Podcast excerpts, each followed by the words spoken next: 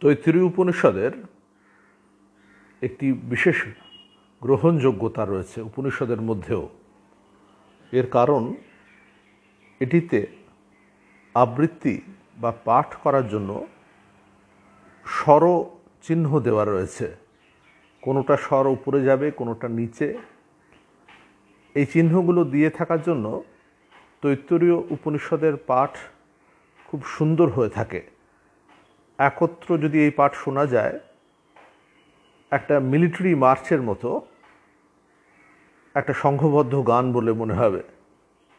আমরা এই উপনিষদ থেকে আজকে অত্যন্ত প্রসিদ্ধ একটি অংশ পাঠ করব। তারপরে পাঠের অংশটির সংক্ষিপ্ত মানেও বলব।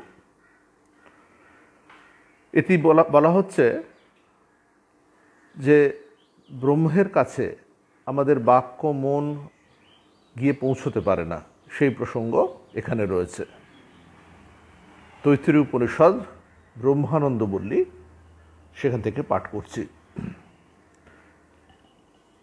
यतो वाचो निवर्तन्ते अप्राप्य मनसा सह आनन्दं ब्रह्मणो विद्वान् न बिभेति कुतश्च नेति, एतगुं हवावनतपति, किमहगुं साधुना करवम् किमहं पापमकरवमिति।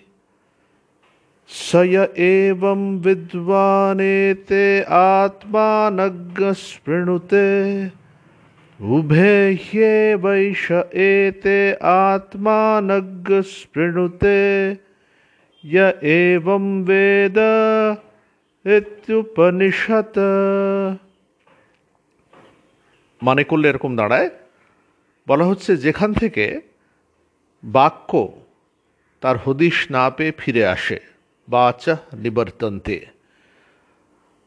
মনকেও সঙ্গে নিয়েছিল বাক্য কিন্তু দুজনে মিলেই তাকে প্রাপ্ত হতে পারেনি। অপ্রাপ্য, মনসা সাহা। সেই বিদ্যান সেই আত্মজ্ঞ, তিনি সে আনন্দস্বরূপ ব্রহ্মকে জানেন।